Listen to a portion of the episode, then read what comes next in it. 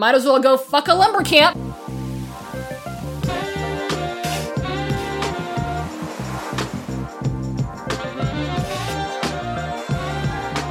Welcome to the Queendom. Your host, Lauren Morticini. Hello, Queendom Army. What the fuck is up? Welcome to Queendom Thursday. This is a sacred day. And I've just got to say, I've got some candles lit right now, and it must be this full moon energy. Oh my god, I think I just realized that my period is aligned with the moon. Wow. Anyways, that just came to me. Back to the point. You know, I'm wearing this like dress that could be like hobgoblinish, but I've got it like tied up where I feel like kind of cute. And it would seem as though I am right now, but if anybody could smell me, it'd be a different story. But that's not what we're talking about. What we're talking about today is my friend Kady has come on the show to talk about her experiences as a woman who grew up in Kansas in the 90s during the movement of true love waits, purity culture, purity balls, when all of that shit really became mainstream. And the thing is, is I have always been really intrigued and fascinated by the fact that everyone has these different stories. Everyone has, everyone you see has these different experiences and shit that they've dealt with. And to me, that's what the Queendom is about, is highlighting these different experiences because that is what makes life colorful. It's what the different opinions and the different layers and the opposites is where we find so much beauty. And so this is my friend Kady's experience. And the thing is is I've had my own experiences and I have my own opinions.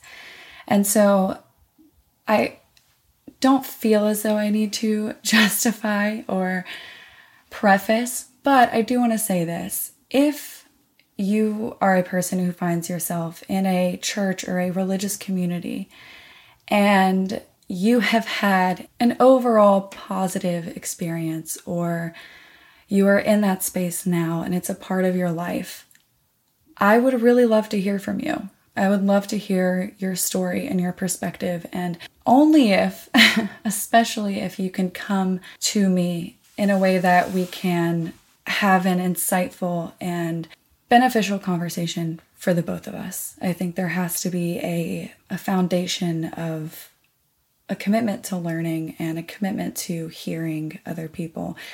And that's what I want to do. So, yeah, I would love to hear your stories, whatever they look like. This is about learning for me. I've certainly learned so much, and I really appreciate the people who have shared so far. I've just gained so much from this experience thus far.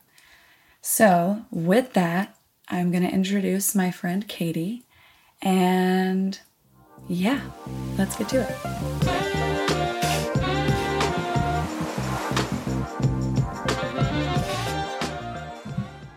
All right, I am here with my friend Kady Guyton, and Kady grew up in Kansas and in the 90s was in her teens, 20s, and was really at the heart of the true love waits movement when the purity culture went really mainstream. Um, she grew up in the church, a very heavily religious uh, community. Her family was religious. She was a part of youth group, and it has really it set a stage for the course of of your life and she has a really fascinating story and so she's here today to talk about that to talk about the impacts the effects and kind of where she's at now so say hello Hi. happy to have you Thank you. Happy to be here. yeah so i guess let's just start with your background Okay. growing up in kansas Yeah. and having you told me that you know the church was your main social life Mhm. so what was what was that like Um, well, I'm from far western Kansas. Um, if you draw a straight line between Kansas City and Denver, I'm right in the middle. So Mm. people talk about Sacramento being like a ghetto armpit. I'm like, you've never actually lived anywhere. Do 'Cause- people, people call Sacramento a ghetto Oh, yeah, armpit? yeah, they do. I hear people slagging on Sacramento all the time. and I'm like, you have not traveled, my friend. But anyway, I digress. Um, so yeah, uh, grew up uh, there in the. I mean, I was born in Kansas. I lived there until I was about 25, 26, and then that's where I went to college. And yeah, but that was you know very middle American. Christian Protestant upbringing. It was the beginning of, like you said, the true love waits, purity culture, abstinence education. And the thing that makes it kind of interesting is like that was when I was starting to like get into like the public schools. If you hear mm-hmm. people talking about these people came to our school and they did a presentation, they made us all chew gum and said if we had sex we'd be chewed gum. That was the beginning. That's where that started. Okay, wait. I'm sorry. That's okay. You said they made you chew gum. Yes, you haven't heard of this? No. Oh my god. Okay. so what they would do is they get uh, everybody together and somebody like, okay, here's some gum. Everybody chew the gum, and then it's like, all right, well, do you want somebody else's chewed gum? It's like, well, of course not. It's disgusting. Well, every time you have sex with someone, it's like you're being used and you're being you're not like being pure for your future partner. So they're comparing me and my vagina to used gum. Yeah, used gum, sticky tape, licked cookies, like name it, like anything that. That's another one that friends of mine went through. Was like, you like lick an Oreo? And you want this now? I'm like, no, I don't want this now. So That is fucking hilarious. The Yeah. only thing is we can't like bathe or cleanse a fucking licked Oreo. Like, right and yes and your vagina belongs to you forever Right. do with it whatever you want right. Yeah Wow. Okay. So right that- so this is in the public schools just like set the stage like we're all getting like this indoctrination at the same time and so that was that and of course because i was in a really christian culture which is was very mainstream i mean the thing that I think is interesting is that you said that my story is unusual. It's actually not, um, because I know a lot of people who went through the exact same thing I did. We all kind of had different outcomes, but we all like kind of wound up going through the same thing. Yeah. So and my parents were very, they loved me very much. They wanted me to stay pure in quotes for you know my future husband. That was very important to them. Uh, the two of them were married for 40 years. They still would be. My father passed away, but you know they were together for a long time. They were each other's only partner, and that's kind of how they thought marriage was. Like you, you got married, you were monogamous, and you you just stuck it out through thick and thin, which is great. If you can make it work, by all means. Do you think that they still had really great sex? I hope they did. Yeah. I, I wonder that when you've been married that long. And I think that there are some couples that definitely manage. Oh, yeah. And they find new ways to explore and be Right. intimate and keep that fire Yeah. alive. But I don't know. Some people I just I'm like I'm looking back. They they got married, and then they had me, and they had my brother within like. My brother and I are 11 months apart, Wow. and they had me like within 10 months or so of getting married. I was a honeymoon baby. So they went from being newlyweds to having two small children in like less than two years. Jeez. And so I know that there was a dry patch in there where, like, looking back, I'm like, yeah, I can kind of remember some things. Like, you know, once you have like the adult perspective, I'm like, yeah, some stuff was kind of rocky between mom and dad about Yeah. that. But then, like, I moved out, went to college when my mother was 38. Like, they were really young. And my dad's like, yeah, call before you come home. So they kind of went and had like a whole second honeymoon after my brother and I left, which is great. That's Yeah. how it should go. I don't begrudge them that at all. Um, and like I said, they were really happy, as far as I know, for their entire marriage. Yeah. Um, but yeah, so that was the standard they had set for me and my brother, and nothing wrong with that. Like if that's something that you sign off on, great. I had a boyfriend. We were high school sweethearts and all that good stuff. And uh, the summer after I graduated from high school, we wound up taking a weekend trip away with some friends of ours, and we were all good Christian kids. Our parents were like, "Yeah, go, have a great time." We, we'd all like it was probably like about half a dozen of us, and we had all traveled together before, never had any problems. Was, so there's no chaperones because it's just like this group of upper high school age kids, and we're all in a cabin in Colorado. And one thing led to another, and he and I wound up having sex. It happened. We're 18, and of course, because we had agreed to be, you know, abstinent until we got married, there wasn't a condom for 40 miles because we weren't planning to have sex. because why would you? And this also happens a lot. Like people who are raised and get like a lot of abstinence education, when sex comes around, they are woefully unprepared because if you're not planning to have sex, why would you have condoms, pills, diaphragms, whatever you need, like because you're not planning to use it, and then Right. things happen, and yeah, um, and so yeah, so this happened, and I kind of went, okay, well that is you know. Imagine me like wiping my brow. Whew, all right, okay, so check that box, virginity. That- yeah, okay, so yeah, that's all right. Now, now on with the rest of my life. I honestly didn't think it was as dramatic an event as it wound up being. So the guy that I was with, he felt horribly guilty about this because he was also very Christian. I think probably a little bit more strict than I was.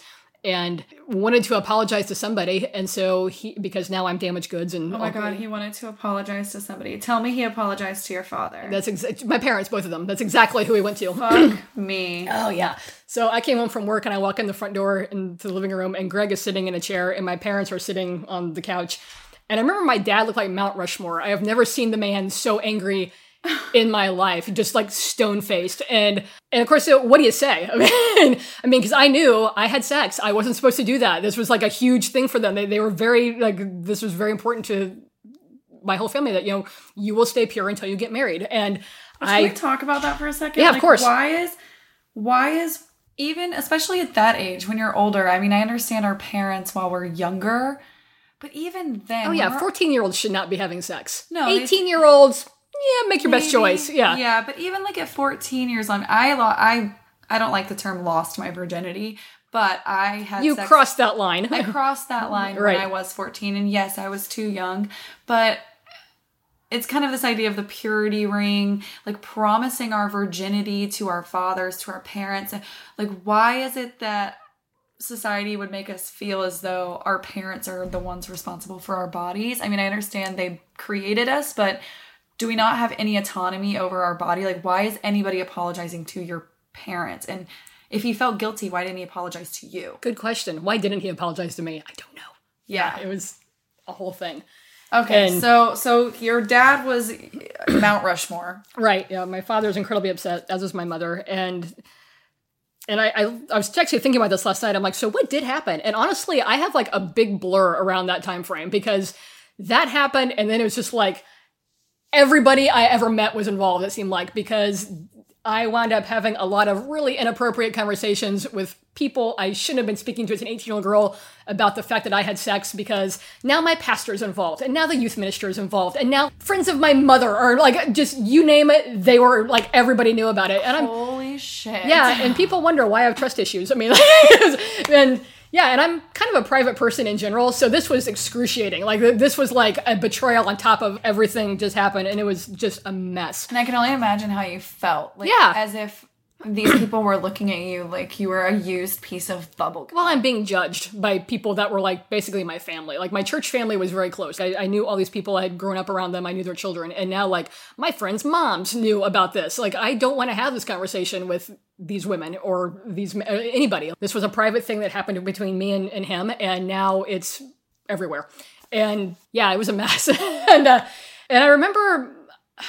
I can't remember like how far we or we're into this. It was probably because this happened in like June, and so it was probably like July, August. I was just in my room and I like looking around, kind of like, wow, I, I don't live here. Th- th- These are this is not my family. Like I appreciate the 18 years of room and board, but I I think I don't know who who these people are, but I don't think that they love me the way they've been saying they're going to because I just did something that in the grand scheme of thing is nothing. Like no one's dead. You know, like mm-hmm.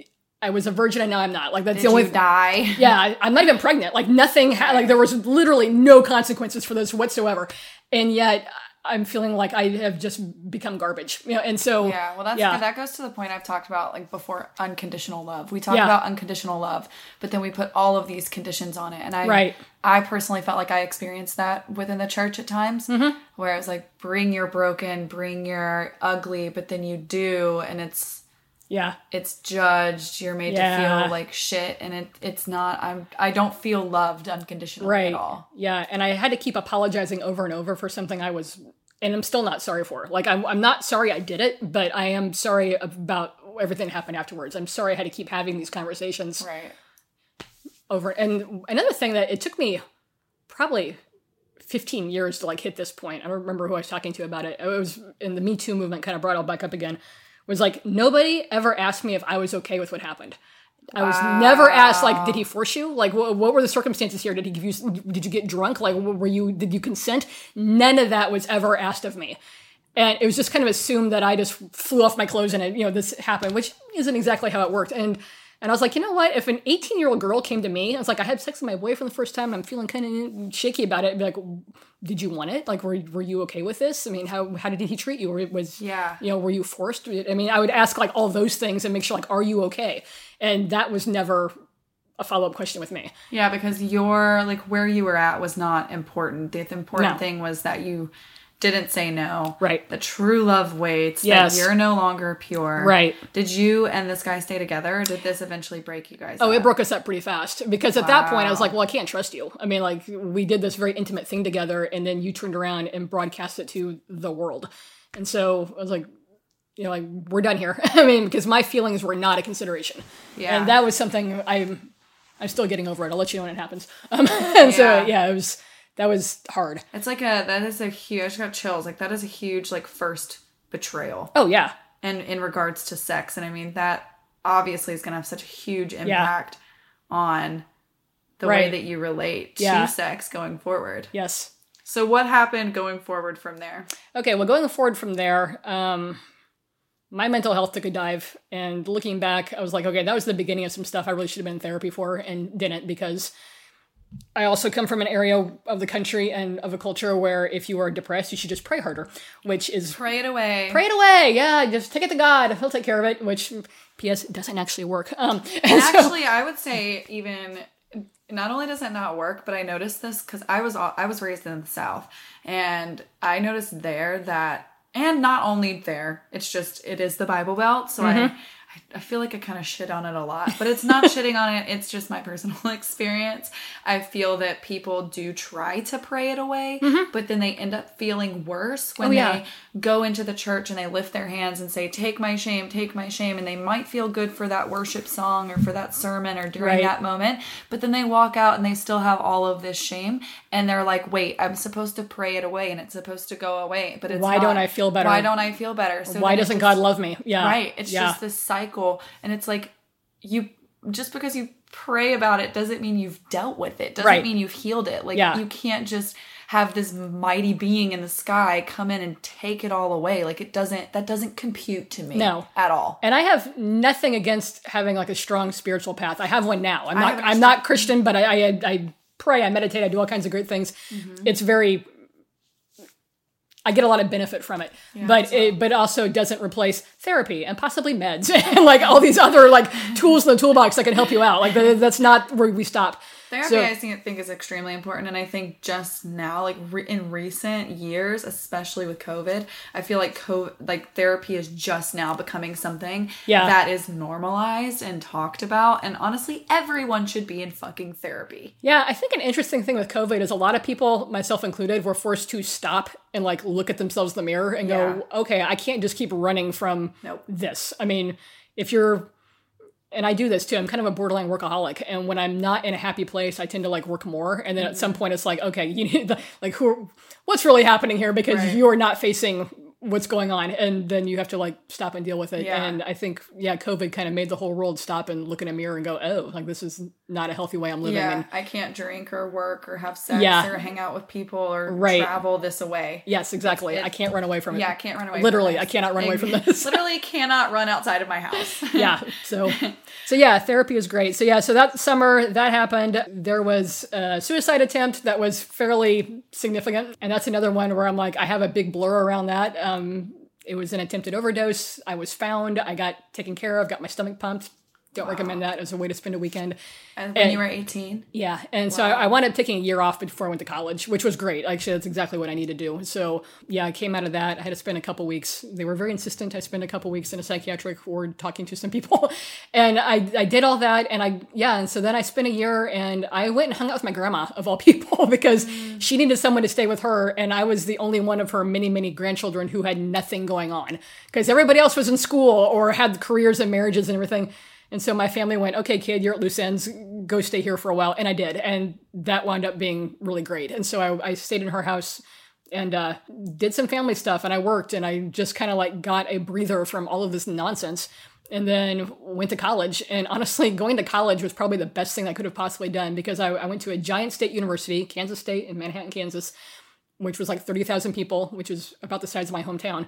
And so I'm at this huge school where nobody knows me, nobody cares who I have or have not had sex with, and I could be whoever I wanted. And that's pretty much what happened. And so, I feel like that's so much the story for college. Yeah. And it's like if kids, if you know, teenagers were a little bit freer to be who they are Yeah. growing up, then maybe when they go to college, they wouldn't go batshit crazy. I mean, Hmm. it's Probably. yeah, for me growing up, my parents were very, um, even though I was in the Bible Belt, my parents were very liberal with me. And my mom's philosophy on it was you're a teenager. She was batshit crazy. She's like, you're going to do it anyways. I would Right. rather you do it safely and me know about it Yeah. than doing it behind my back. Or she always told the story of this girl who she went to school with who was a huge church girl, so conservative. And then, literally, like within her first week at college, she woke up naked on a couch in a fucking frat oh house. Oh my god. Yeah. Yeah. it's like, dude, by the time that I was 18, I had already. You got you got to so ease into the shit. waking up naked in a frat house. You can't just like do that off the bat. You can't, but I mean, that's what happens. When, Yeah. And then, I mean, Catholic schoolgirls. I mean, it, there's a whole stereotype Oh my God, around yeah. this shit, right? Because Yeah. they just, they are in this box, and then the second that they smell freedom, it is just batshit crazy. Oh, well, the job I had when I was staying with my grandmother was I was a graveyard shift waitress at a truck stop. And I was, I am 18, 19 years old at this point. And Kansas has two main freeways. There's I 70, which runs east west, and then I 35 runs north south. And they cross in Salina, which is actually my mother's hometown. And so I think every trucker in the country knew I was there. And so I'm like pouring coffee at three o'clock in the morning with me and like these, just imagine like, I can't even imagine like the cast of characters there was insane. But I can imagine you learned a lot from that. I learned a lot. So yeah, so that was like my year. Was I, I spent a year like pouring coffee for truckers in the middle of the night and you know hanging out with my grandma. And yeah, it was great. But it was like when that year ended, it was like I am the most motivated college freshman you ever saw in your life because I've seen the other side and I'm not going there. And and these women and even the cooks and everything were like.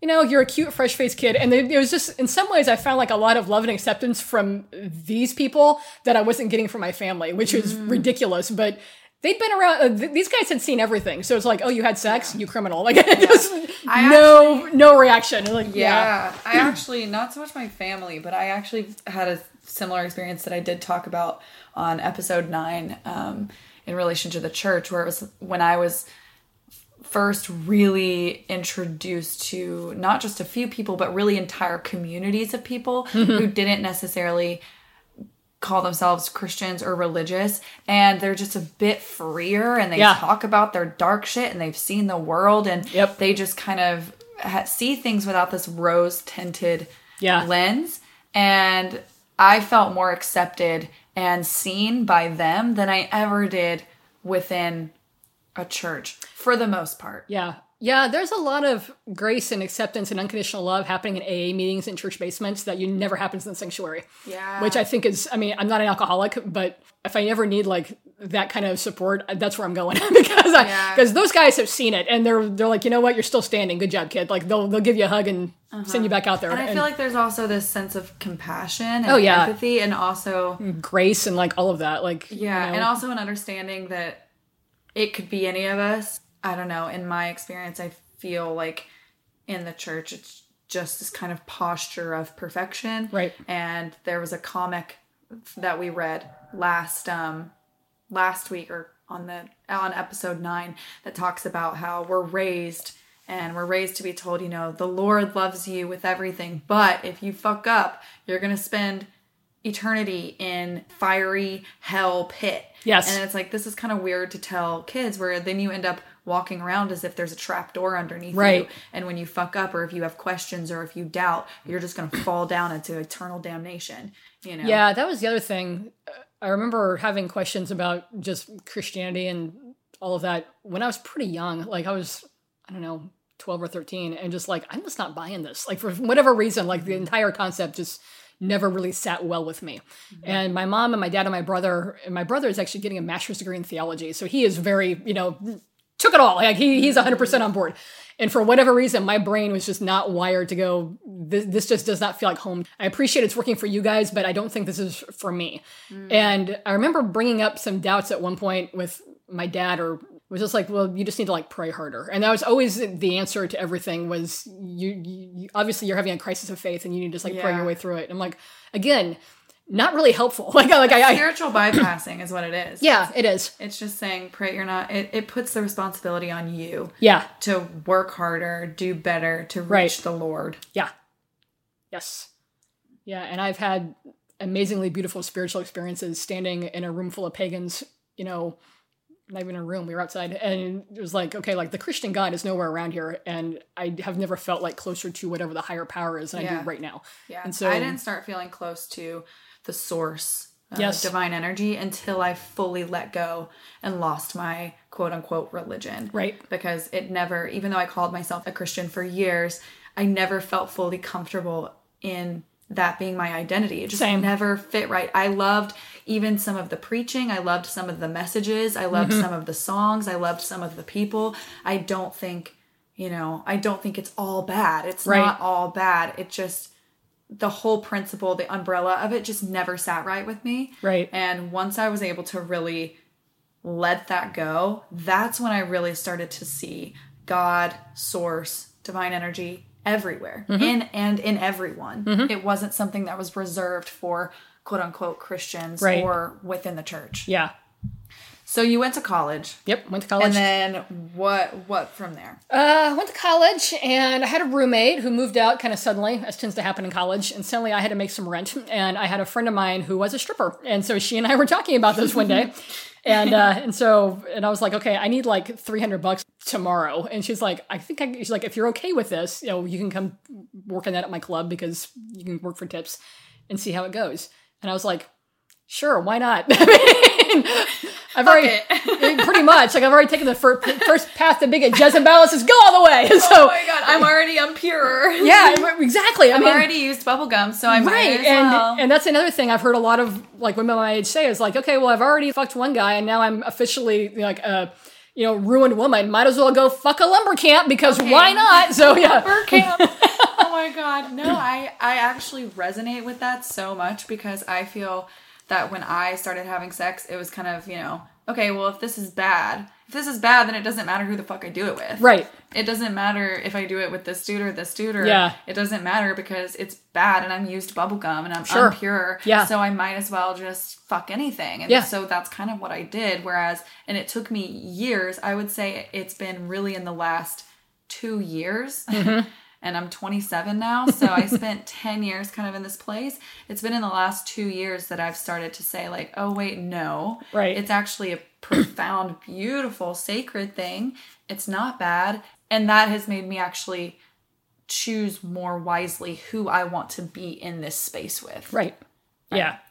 Um, so you decided that you were impure anyways, and you did you have any dancing experience? A little bit, Okay. but okay. Here's the thing with stripping: you actually don't need to be a great dancer. it's a sales job. Girl, So- I con- I considered it back in the day just because honestly I'm really good on the pole. I will never forget. I'll never forget one time when I was like, I must have been 10 or 11 years old, maybe a little older. No, I must have been a little older. I was probably like 12. And there was a party bus, and my mom, me, my grandfather, and my grandmother get on the party bus and I'm wearing these like heels. I was in this like modeling show, and I get on this freaking pole and I swing around it and then hold on to it and back bend up it. And I look over, and my mom and my grandfather are just jaws on the ground, like what in the actual fuck? And my grandma's just like, oh, go Lauren. That is, and then I've taken a couple pole dancing classes, and first of all, it takes incredible strength to do some of that oh, shit. Oh, yeah. but also it's like really fun. it is and super fun. I don't know. I've de- I definitely considered it back in the day, like Yeah. amateur night in Vegas. Sign me up. No, you can probably still do it. Like, yeah. I mean, I always said I was going to quit dancing when I was 30. I was 20 when I started, and then I actually stopped when I was about 34. So I, I kept going for a little You bit went longer. for 14 years. Not full time, but yeah, like I, I was on and off. Like the first, when I first started, that was that was my job. Like that's just how I made all my money, and then and that's how I got through college. That's how I paid for Did you back- pay for your college? Yeah, for the most part. And did you like? Did you make decent money? Yeah, I did. Yeah. Wow. Yeah, the my university there's a, a very large army base right like about 15 20 miles away. So I danced at a club that was like when you left the the base gates and made like a hard right, it was the first building you hit.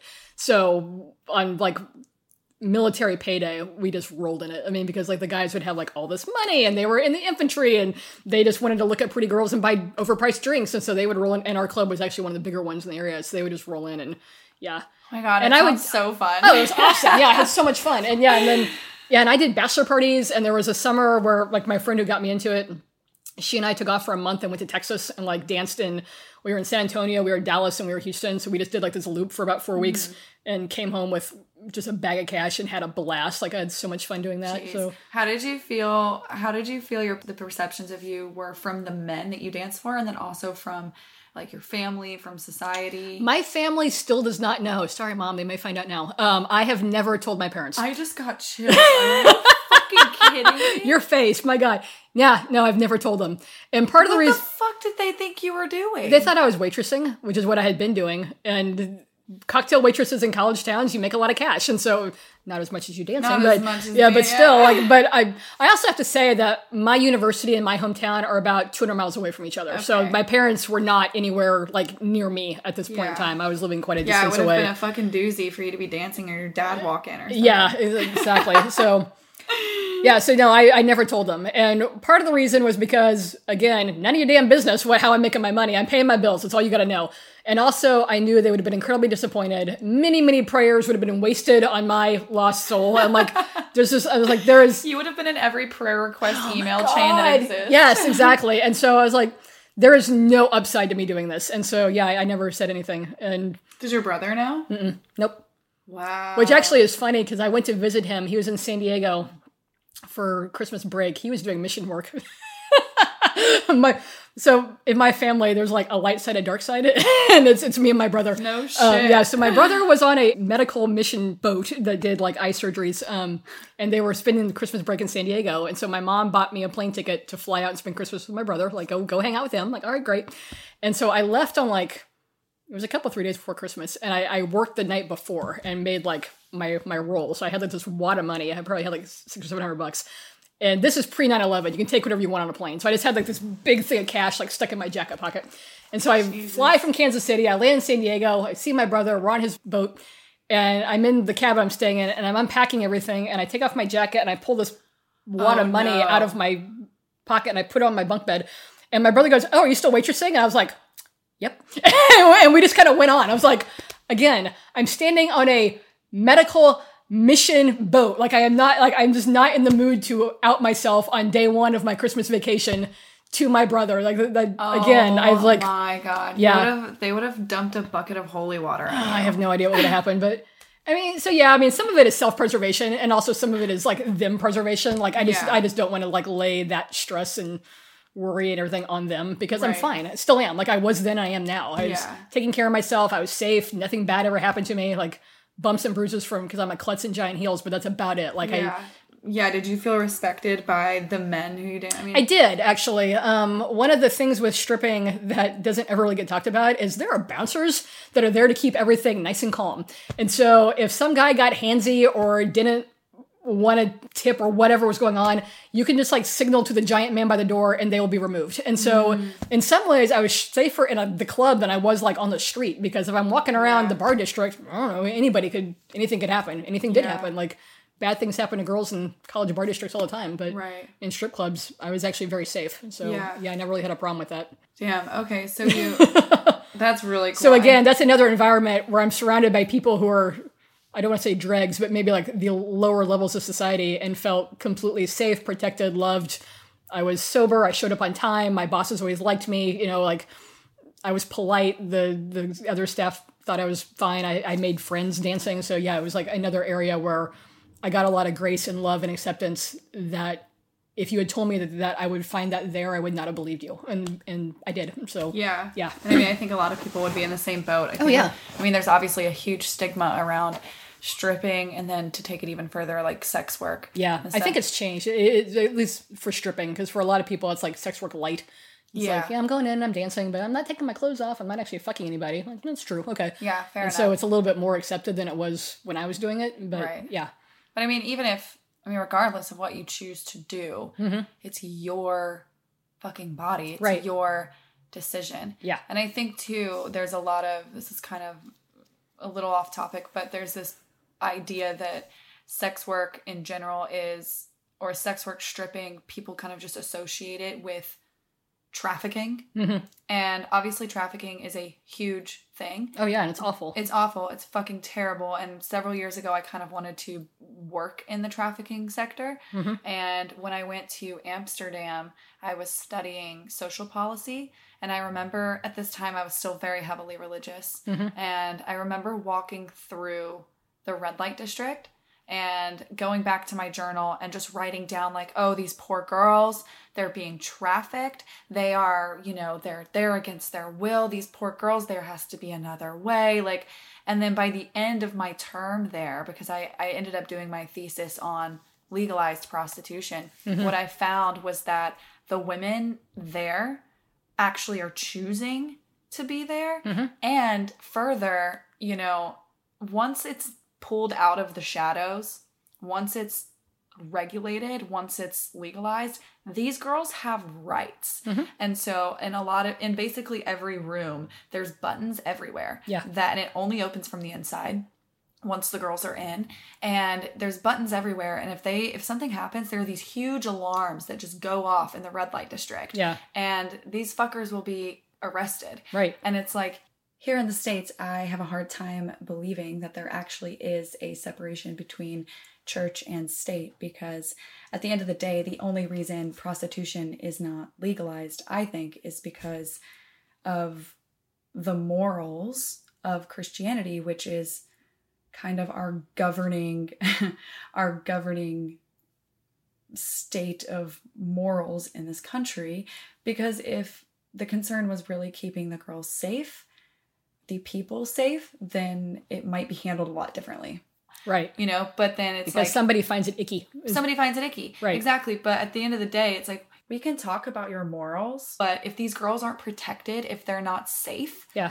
if they don't have rights legal rights Mm-hmm. then that absolutely makes them subject and and vulnerable Right. to traffickers pimps brothels and then when they're caught they have no rights what happens Right. they end up getting arrested going to jail and then their fucking pimp comes and bails them out and then it's just a cycle that continues to happen Yeah, So- and like that's actually kind of like the big conundrum I think with legalizing sex, sex work, at least in this country, is once you start on that path as a provider, suddenly like you're like outside the bounds of law because you're you are breaking the law. So if someone Right. breaks the law on you, you really have nowhere to go. Right. Because it's like, okay, excuse me, I was breaking the law and I just got robbed, and the cops are gonna be like, sucks to be you, and, that, Yeah. that's the end of that. So. Or I was breaking the law and I got assaulted. Well, you know, you might have a little bit more wiggle room that way, but don't bank on it. And so, Yeah. yeah, No, there was a there was a story several years ago when I was really heavily into this of a girl who was underage and she had been trafficked. She, you know, was tricked into being with this man who was her boyfriend, quote unquote. He was older. You know, these these men they prey on vulnerable young girls who maybe come from not such good family um, dynamics. And she was actually found. She went missing. Um, I think the book is called Finding Lacey.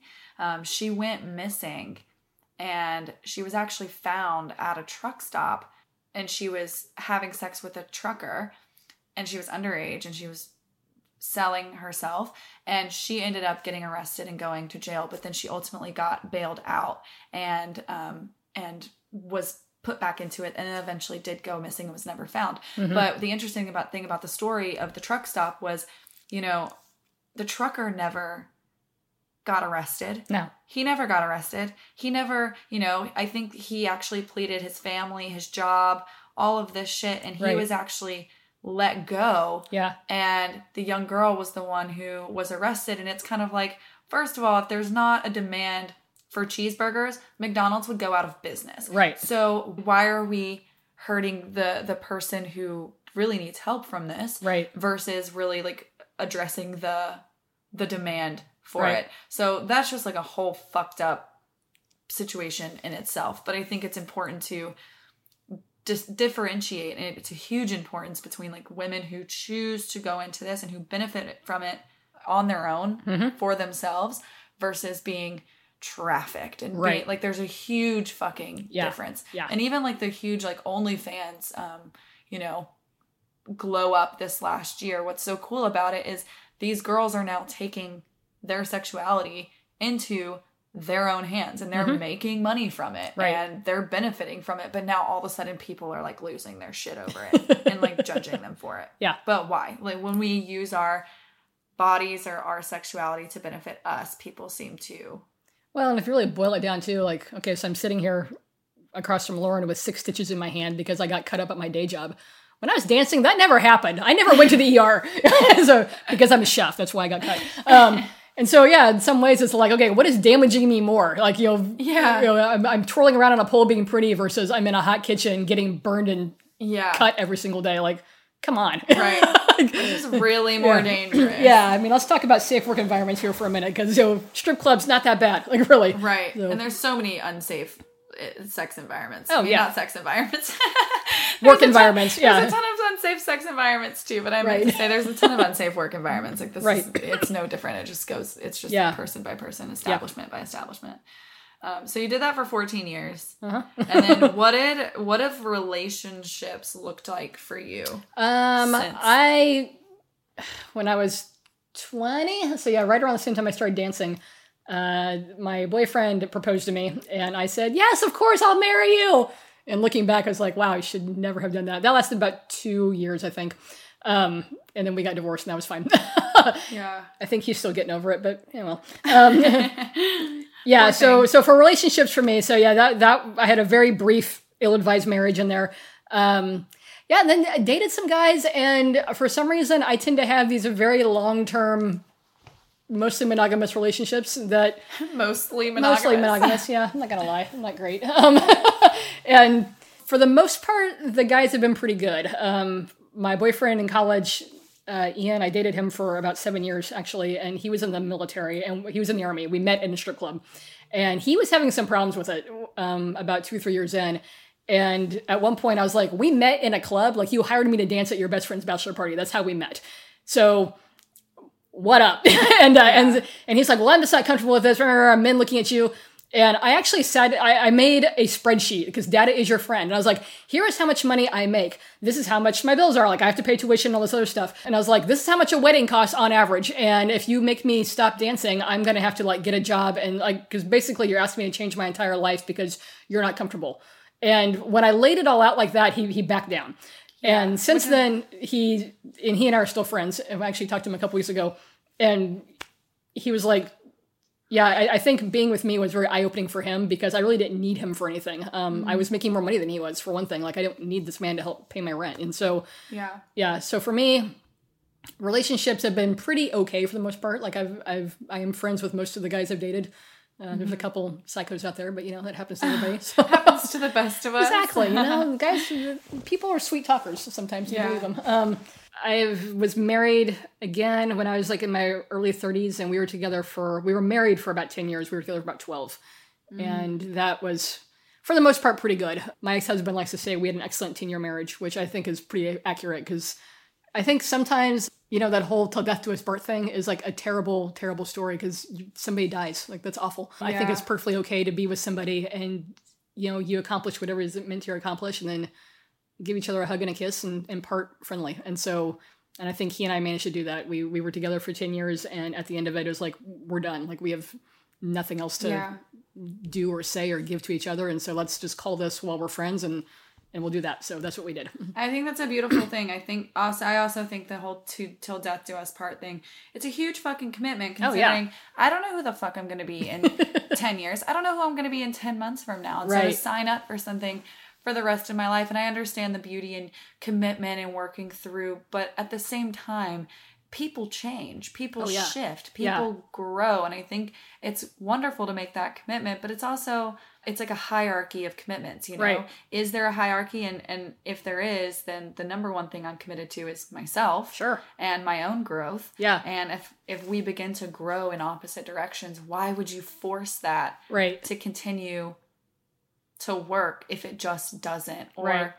if you could experience so much life outside of each other. I mean, that's why I feel like I've experienced many women who have been married, who were married for decades, and then they just they lose their like zest for life. They aren't happy. They're in a rut. They don't you know they don't feel sexy. They don't feel hot. They don't experience pleasure. And then all of a sudden they get a divorce and they have this post-divorce glow up they grow they Every learn woman they I are. know who has gotten divorced ends up in better shape. a hundred percent Yeah. Every single one. Yeah. Everyone. It's amazing. And every man I know who's got divorced, it's hit or miss. you know, I mean, some of them some of them do okay, some of them it's like, dude, you gotta get in a partnership because you are not handling this well. this is bad. Like i think i wonder how much of that has to do with the way that women process emotions I think so. in general. I mean, I think men in general, at least in this, you know, very much so in this society, don't know how to process the feelings that they have and they just instead just end up closing themselves off. Right.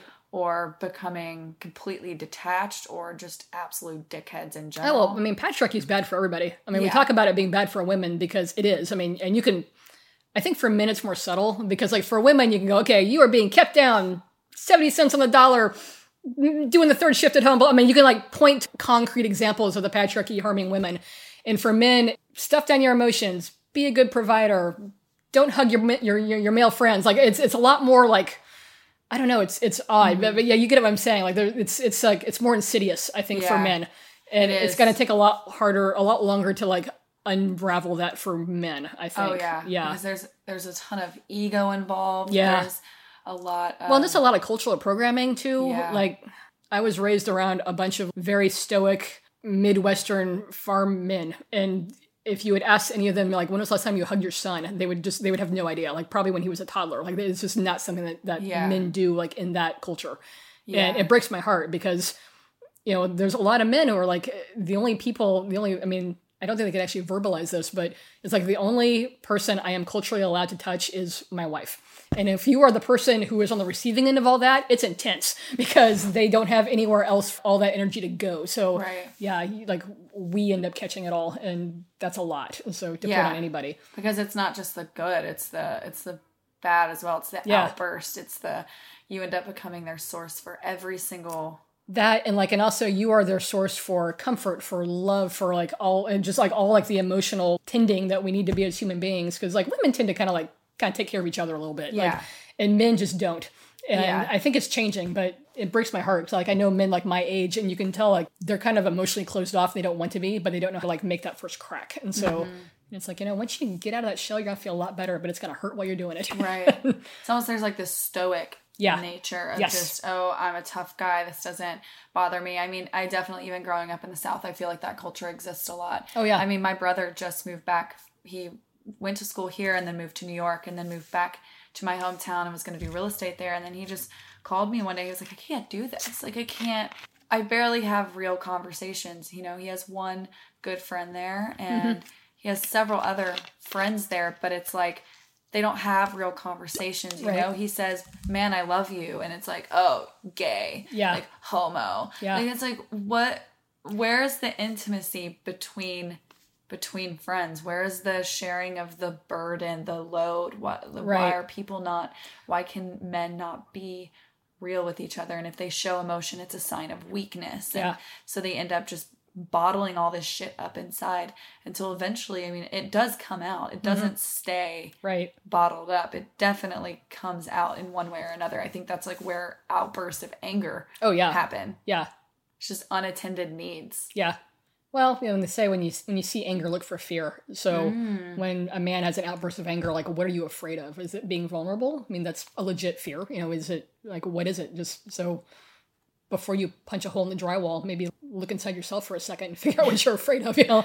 dead ass Yeah. And I have a, a good male friend of mine who he's talking to me. He's like, "You're like my only friend." He's like, "I have I have you and I have my brother," and I'm just like, "Dude, you need some therapy, man." Because like, flattered. Thank you for thinking of me that way, but that's not healthy. Like, you need you need people in your life who can talk to you and support you and all of that. So, yeah, Yeah, and I feel like I actually know quite a few men like that. Mhm.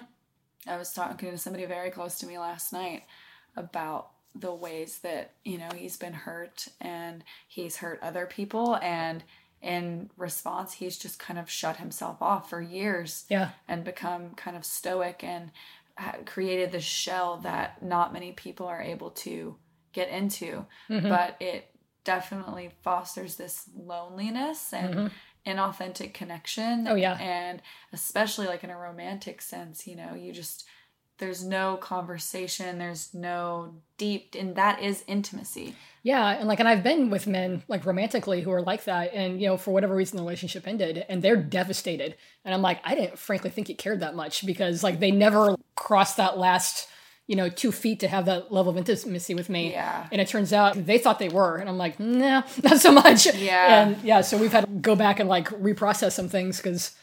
They're like, no, I really, really loved you. I'm like, yeah, you got to work on showing that, dude, because Yeah. I didn't get that at all. And so, Definitely. Yeah. There's yeah, there's definitely that brings to mind like one relationship I was in that I was, you know, crazy about him, but he had he had a lot of intimacy trouble with intimacy Mm-hmm. in the sense that I remember one time asking like how do you feel about this? What do you need? yeah, what do you And want? he like, couldn't down. answer it and Yeah. said I've just never been asked that before. Yeah. And that's insane to me, you know? And I tried to, it was like I had to dig in with a fish hook, you know, and kind Right. of pull those feelings out of him. And then what that also did was it closed me down. Mm-hmm. It closed me down to being intimate with him and feeling like I could share my intimate spaces because Right. I didn't feel like it was welcome because he wasn't comfortable Yeah. with it.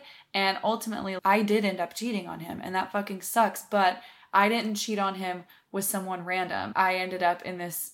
Uh, I've mentioned it several times on on the show.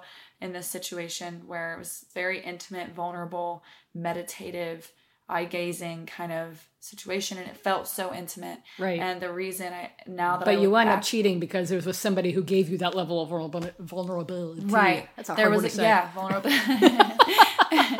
yeah no it's so true and i didn't really under i mean i did understand it in my body i knew at the time but now looking back on it i realized that there was this vulnerability this openness this ability to see each other that i experienced in that moment that mm-hmm. i was not receiving in my relationship Right. and i think that when it comes to cheating or looking outside of the relationship for something that i feel like that's found so often uh, whether it's you know an intimacy that's missing or it's a newness or it's being understood or seen or desired by Yeah. somebody Oh, the um, desire one is huge. the desire is huge i mean i think a lot of cheating can actually be boiled down to that it, it's like i didn't feel desired by you i you got tired of me Yeah. you know it the novelty wore off Right. and then you stopped trying and then there's this person here that i felt that desire for Right. and it's not all me i mean i also you know you lost your novelty to me because we didn't try Yeah. we didn't keep up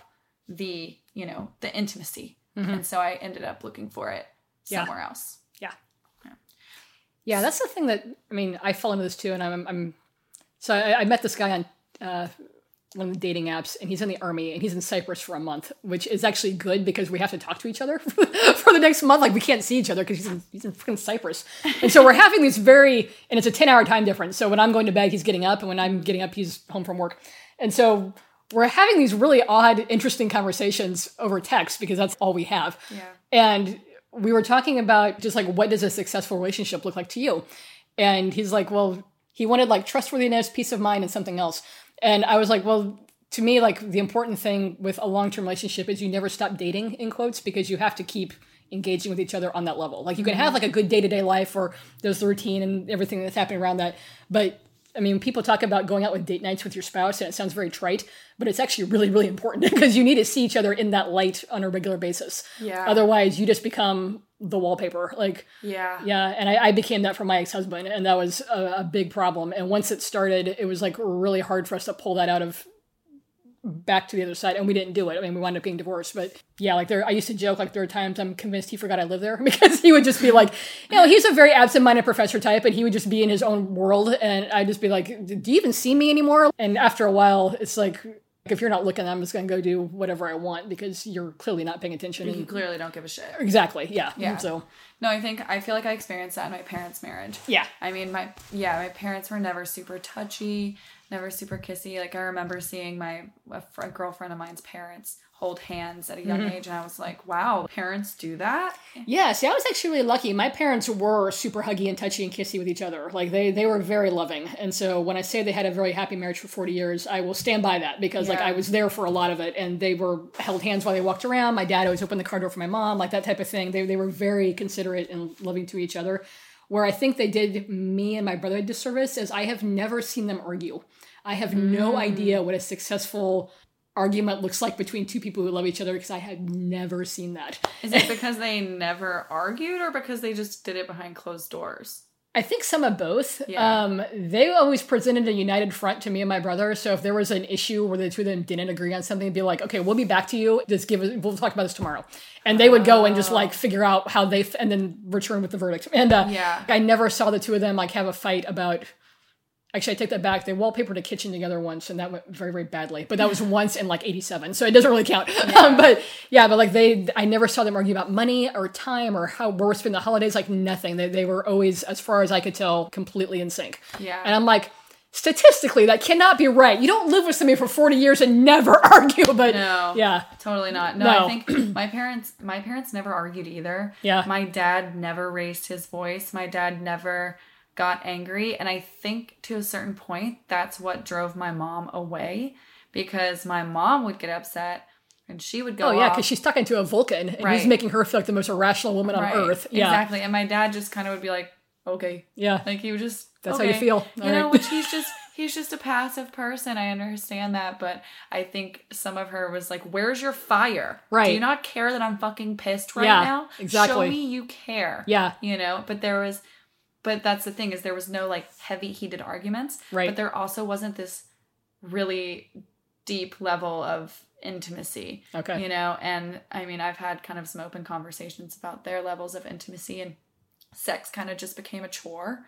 There was no build up, and I mean, there was no foreplay. And I'm not talking about foreplay in the bedroom. I mean, foreplay outside of the bedroom. There Yeah. was no tension rising. There Right. was no build up of "I want you tonight." Yeah. You know, it was just very mechanical. I mean, I've even been in relationships where I lived with somebody, and you know, my parents were together for 20 years or whatever. But I've been in a relationship with somebody for a year and a half, and it towards the end, it's like this feels Very rote. Right. Yeah. This feels like such a duty. We don't have communication outside of the bedroom. You don't show up for me in a lot of ways. Mm-hmm. You know, I don't feel supported or loved. Right. And then we get to the bedroom and you expect me to be wet to fuck you. Right. Like, not really. That's not Yeah. how it works. And you putting your hands in my pants for a few minutes is not going to change that. That's not Right. the foreplay I'm talking about. Like, Yeah. show up during the day, love me, support me during the day, Mm-hmm. and get it in my mind that wow, I desire you. Yeah. Because if you fucking don't, someone else will. Yep.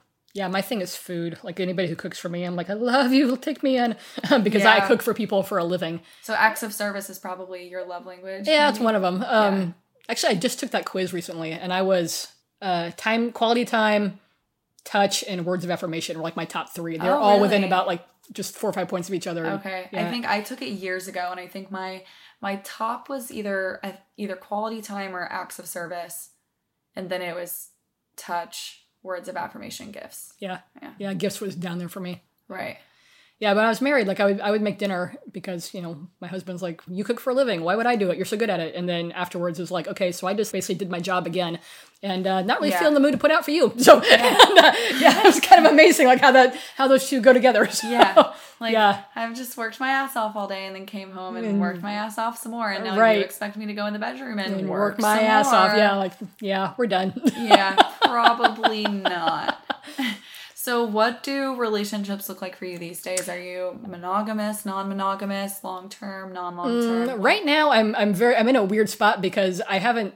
I'm single. I have no man on the horizon, which is kind of fun. So, but what I've been doing is I was like kind of looking back over. COVID was good. I had to stop and like think about what I was doing, like hard because I couldn't keep doing what I had been doing. So I was like, all right, well, okay, so here's what do I want? I, guess I don't really like need a man for anything. I have a job, I have my own money, I have a place to live. I'm good. Like I'm not looking for a guy to complete any of like those core areas of my life. I got it covered. So pretty much I need somebody for companionship, sex, you know, basically like they're, they're the frosting on the cake. I got the cake. Yeah. Cake is good. I, I got that one all taken care Yeah. of. Yeah, I've been doing the dating app thing, which has been fun and have been pretty straightforward. The guys I'm getting involved with that like if monogamy is your thing, we should probably shake hands and walk away right now because I'm not great at it. Like, I, I play to your strengths. This is not one of mine. And so, I mean, honestly, like there are things I'm fantastic at, and I've always said I'm a fa- I'm a wonderful girlfriend. Like I really, really am.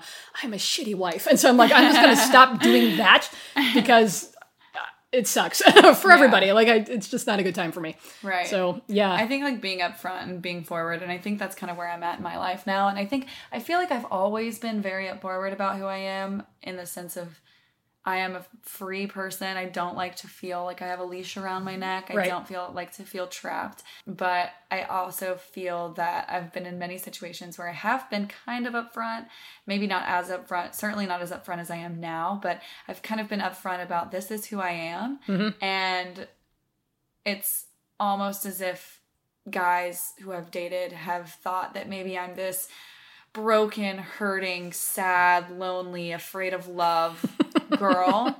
And I need, you know, my knight in shining armor to come in and and change my mind and change, you know, oh, it's just I haven't met the one yet, but I could be the one and I could change her. Right. And we were talking about this earlier. And Yeah. it's like the Yeah, it's the the the bad. it's like the bad boy equivalent. yeah, like what is a stereotypical bad boy? Like he follows his own rules and lives by his own code or whatever. Yeah, but he'll kind of a change for me. Yeah, it's like kind of an asshole. yeah. So men are hearing you say this, going, okay, she clearly doesn't want a man around full time, but I can change her mind. Like, right, she'll change for me. You know, Right. this person. Yeah, is- I'll convince her that she's wrong. Oh, Right. you sweet summer child. No, right. But then they're yeah.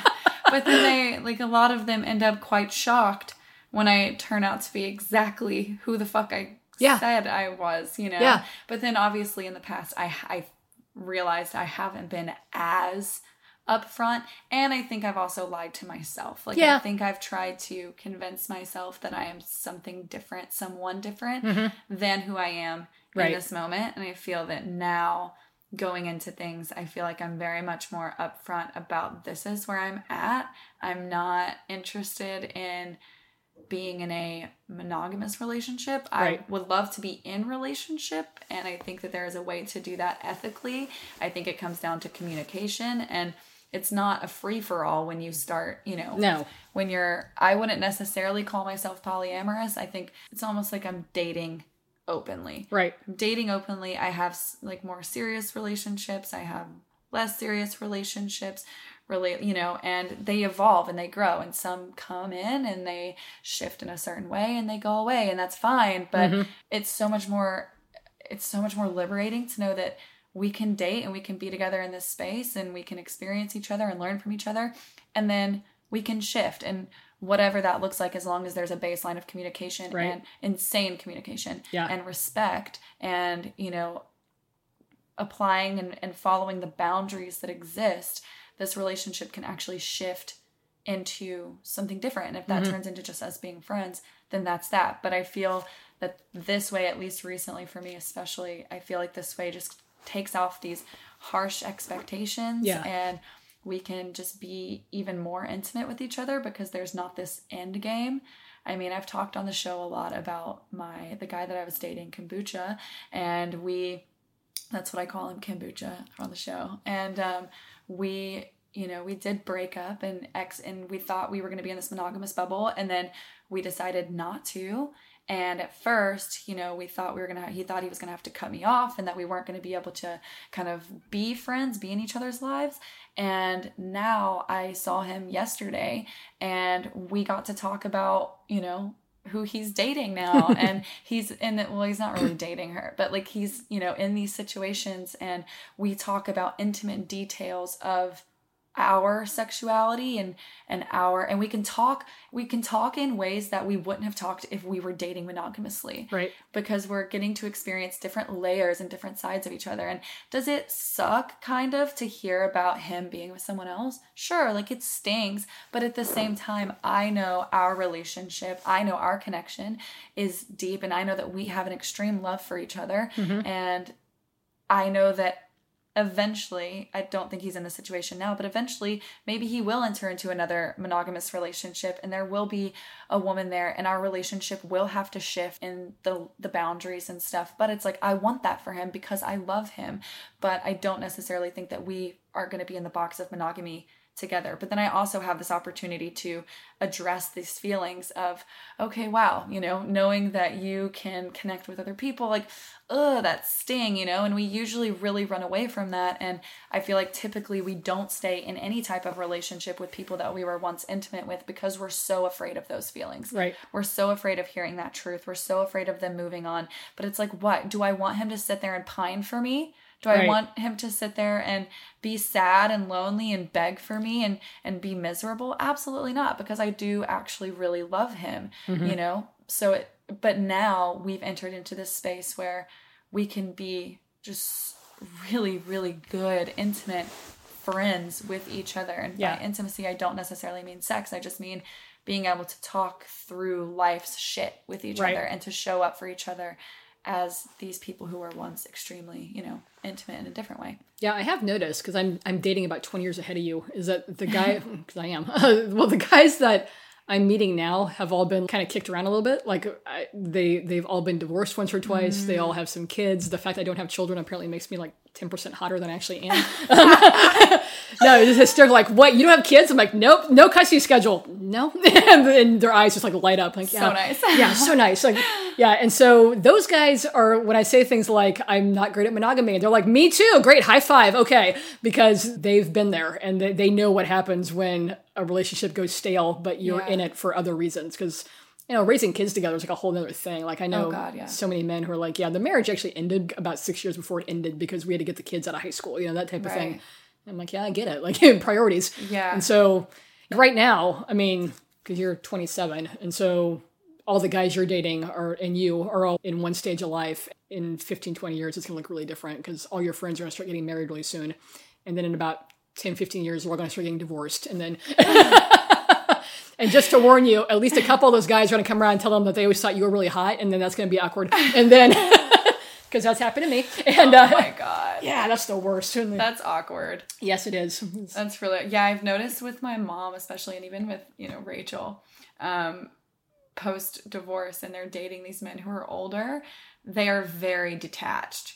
Very detached. Like they have all this baggage and they want to date, but they don't want to get too close because they're afraid of they're afraid of what they experienced in their marriage. They're Right. afraid of monogamy, so they hold everyone's at, at arm's distance when really you can be intimate and you can get to know each other and you can even love each other and and date without putting up these walls Mm-hmm. Yeah. because you're so fucking terrified Right. of wh- this monogamous bubble, this bubble of marriage and, and Well, shit. and you know, and we put so much weight on it too. I mean, I mean, you're gonna get married and be with that person the rest of your life. I mean, that sounds like a death sentence, honestly. Like depending on how you phrase it. I'm And- sorry, I it, And- it basically is. yeah, it, it shouldn't be. I mean, it should be like this joyful, happy thing, but you should also be marrying someone that you trust and love enough to be able to keep checking in with each other. Like, is this still working? Yeah. Yeah, there's a lot of pagan marriages that like, you know, let's get married for a year and see how it goes, and we'll renew the contract in a year. Brilliant. Like, okay. I you mean, know? I think mar- I think you should have the uh, option to renew in a Yeah. marriage.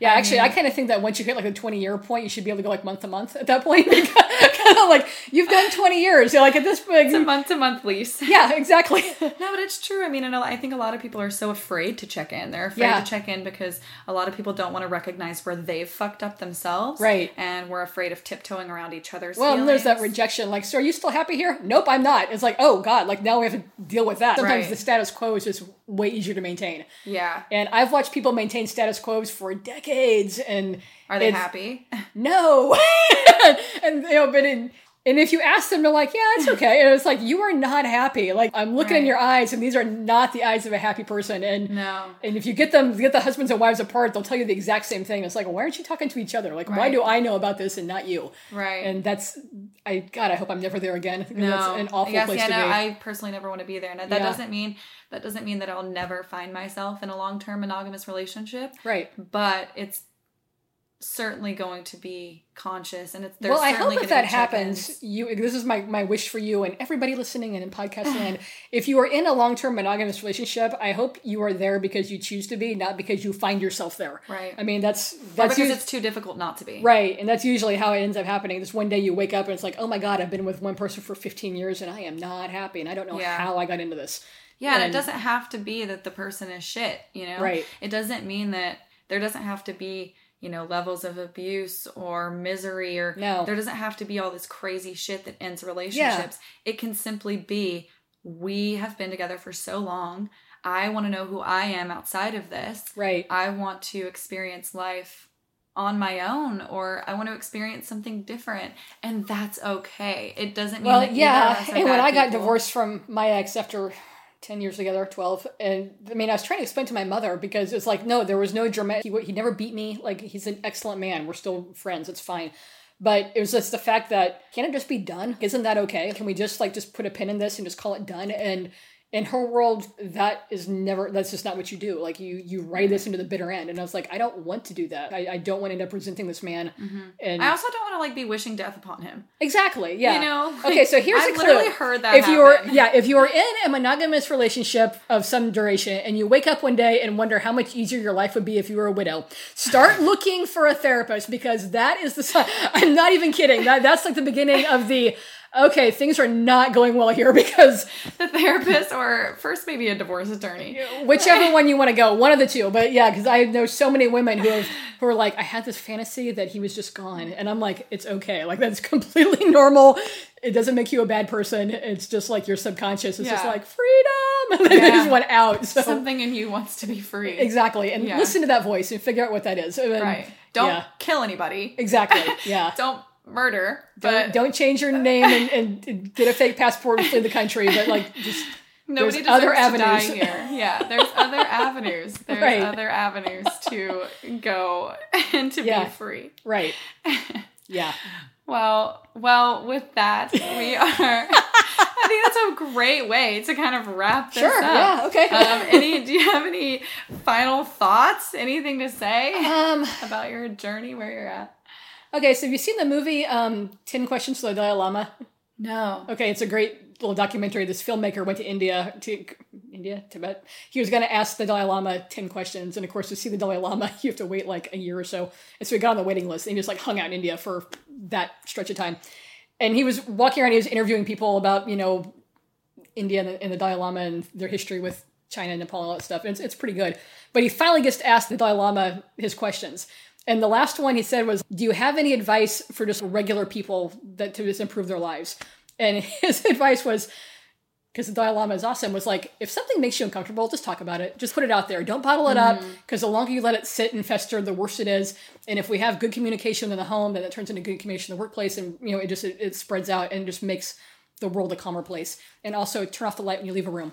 And that that is the advice from the Dalai Lama, and I think it's a really good way to live. So Yeah, I yeah, think communicate, environmentalism. Those are important Yeah, points. So. totally. Yeah. I think that that has been one of the biggest things that I've taken kind of from this experience so far. Yeah. Is fucking communication.